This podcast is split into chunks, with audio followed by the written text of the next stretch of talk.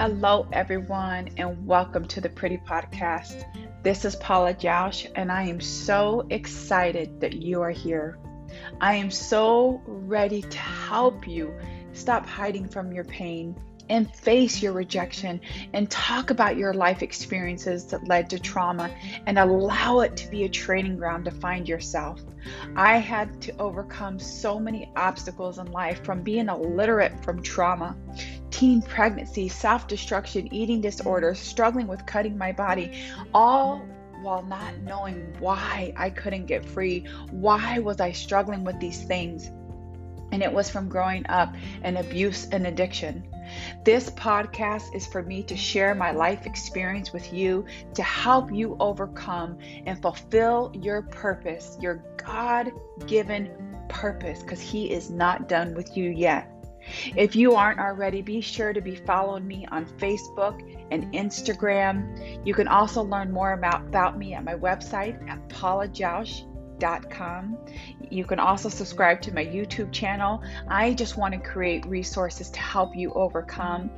And also, I am the author of the book Cross-Addicted: Breaking Free from Family Trauma and Addiction.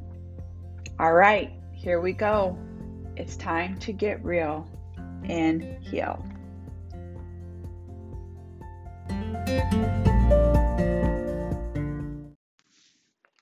I am so excited to get this podcast started. You know, sometimes when we're called to do something, we can stay stuck for so long, right? Will it be perfect? Will anybody listen to it? Yada, yada, yada. But you know, in my journey of healing and growing, I've learned to just jump out and do it afraid. You got to do things like one of my favorite women pastor teachers is Joyce Myers, and she always says, do it afraid. And she always talks about that, how she had to step out to find out. And I'm really learning that in my journey. You just can't sit back and stay stuck. You know, God has healed me of so many things. I grew up in addiction and abuse, and I was affected by childhood trauma, but for a long time, I didn't even know that I had childhood trauma. You know, there's a lot of kids out there today who are growing up in abusive homes, who are being raised by parents who are alcoholics or drug addicts, or they can even be parents who grew up in addiction. And these children are being affected and they don't even know that they are being affected. And that's where I found myself. You know, I was pregnant at 15 years old. I started acting out sexually at 13. And it's not that I purposely started acting out sexually. It's just my father was in prison. My mom was struggling with her addiction. I was running the streets. I ended up getting raped. I had no parents to kind of guide me or lead me or protect me. And so once I got raped at 13 and I started becoming sexually active, I ended up getting pregnant at 15 years old. I got pregnant again at 16 years old and I lost that baby. I got pregnant again at 18 and at 21. I had the same boyfriend off and on ever since the 7th grade. I was just starving and hungry for love. But if you would have asked me back then when I was going through all those things, like, Paula, do you need help from childhood trauma? I wouldn't have been able to tell you that. It wasn't as until I got older, like the age 21, I had 3 kids and I'm trying to get a job. And I was realizing it was hard for me to count money. It was hard for me to read. I was like reading at a 3rd grade level. I did not know how bad my life was affected by childhood trauma.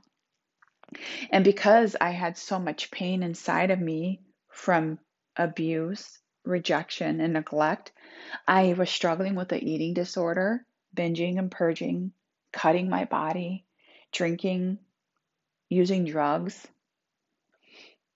When I got a job after graduating from high school, which I graduated from an alternative education program, somebody at that job kept telling me, like, Jesus loves you and He wants to heal your heart. But I grew up in a Catholic environment where we went to church just once in a while, maybe during the holidays. I never had a personal relationship with God or even knew who Jesus was. And this person kept saying, Jesus loves you and He wants to heal your heart. But somebody who's full of trauma, who's full of so much pain, just could not even receive that message at the time. As years went on and my trauma was getting worse, my addiction, my self-destructive behaviors, I went into a closet when I was 21. At that time, I had a 6-month-old son, a 3-year-old daughter, and a 6-year-old son.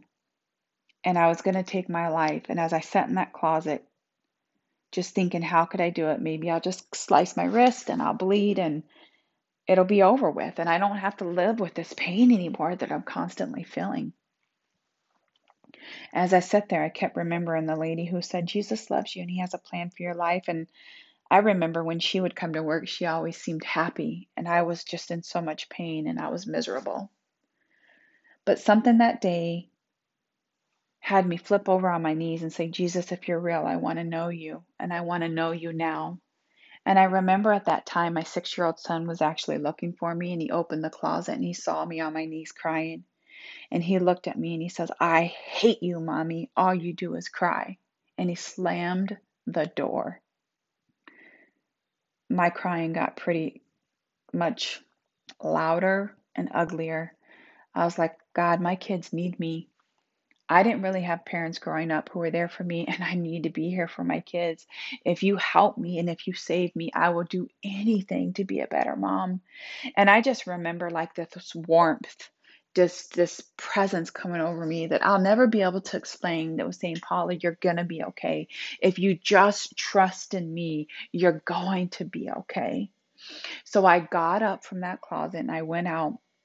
I set my daughter, my 2 sons on the couch, and I said, Mommy's going to be different. I don't know how it's going to look, but it's going to be different. And I started to reach out to these people who called themselves Christian and tell them what's going on. And they told me about a church that I can go to, which I immediately started going to that church. I believe it was like the next week. And after that, I was going to church every Sunday night and every Wednesday night and every Sunday morning. But all along, I still struggled with these self-destructive behaviors, cutting myself, eating disorder, unhealthy relationship. The father of my children, we were together since I was 13 years old. I could not leave him. He was involved in the drugs and the gang, which, you know, it introduced me to that life. I started getting involved in the drugs and the gang life. So all along while going to church, there was like this war of wanting to be free and this war of being stuck. I literally went to church like that for over a decade, suffering, not knowing how to get help, not knowing where to get free. And one day in my early 30s, I fell flat on my face and said, God, I can't live like this no more. I found me in the same position I was in when I was in my closet, flat on my face, saying, Lord, I need your help. I can't live like this anymore. Long story short, I went through 5 years of intense trauma therapy for trauma that I didn't even know that I had. I remember going to a therapist saying, I need help for my eating disorder. It's getting really bad and I'm struggling. And she goes, tell me about your childhood. I was so pissed off. I don't want to talk about my childhood.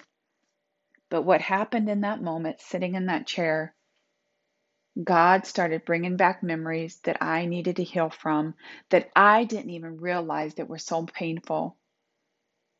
My father going to prison. My father was shot when I was young. I was exposed to that. My mother being gone for long nights, gambling in the casino where we grew up in Las Vegas, Nevada, being hungry, trying to raise my little brother, being in school, suffering, not knowing how to read, nobody to help me with my homework, falling behind. All the while running the streets, being introduced to the gang life and the drugs, being pregnant, trying to raise a baby at 15 years old, all by myself. That, y'all, was trauma. Trauma that I didn't even realize that I had. I went through this intense trauma healing journey, and that is the main purpose of why I want to start this podcast. I want to help people overcome and break free. And guess what, y'all? Can you believe this? I'm a motivational speaker today, a best-selling author. I went from being an illiterate to an author, but a best-selling author with my first book. But that is only by the grace of God and his redemption and his restoration. Not only is this for my life, but it's for you too. It is also for you. So I cannot wait to share episode after episode and things that I have learned throughout my journey, because we're going to grow together. You only get one life, so why not live it well? So there is just a little nugget to the introduction of who I am, how this Pretty Podcast was birthed. You know, because of my childhood trauma, the enemy has always said, you're ugly, you're fat, you're stupid, you're ugly, you're fat, you're stupid. And then the Lord said, start this Pretty Podcast. Pretty Podcast? What am I going to do with this Pretty Podcast? And he says, look at the acronyms, Paula. Talk about, help people talk about their pain, rejection, their experiences, their trauma. Teach them to let it be a training ground to find yourself. Pain, rejection, experiences, trauma, training yourself. That is what the Pretty Podcast is about.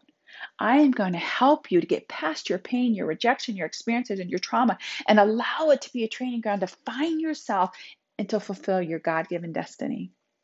I hope this first podcast has already encouraged you to start listening to more. And if you haven't already, friends, follow me on Facebook, Instagram, subscribe to my YouTube channel, check out my book on Amazon, Cross-Addicted: Breaking Free from Family Trauma and Addiction. And when you please leave a review, it will help to get my podcast out there to more listeners. Thank you for joining me on this journey.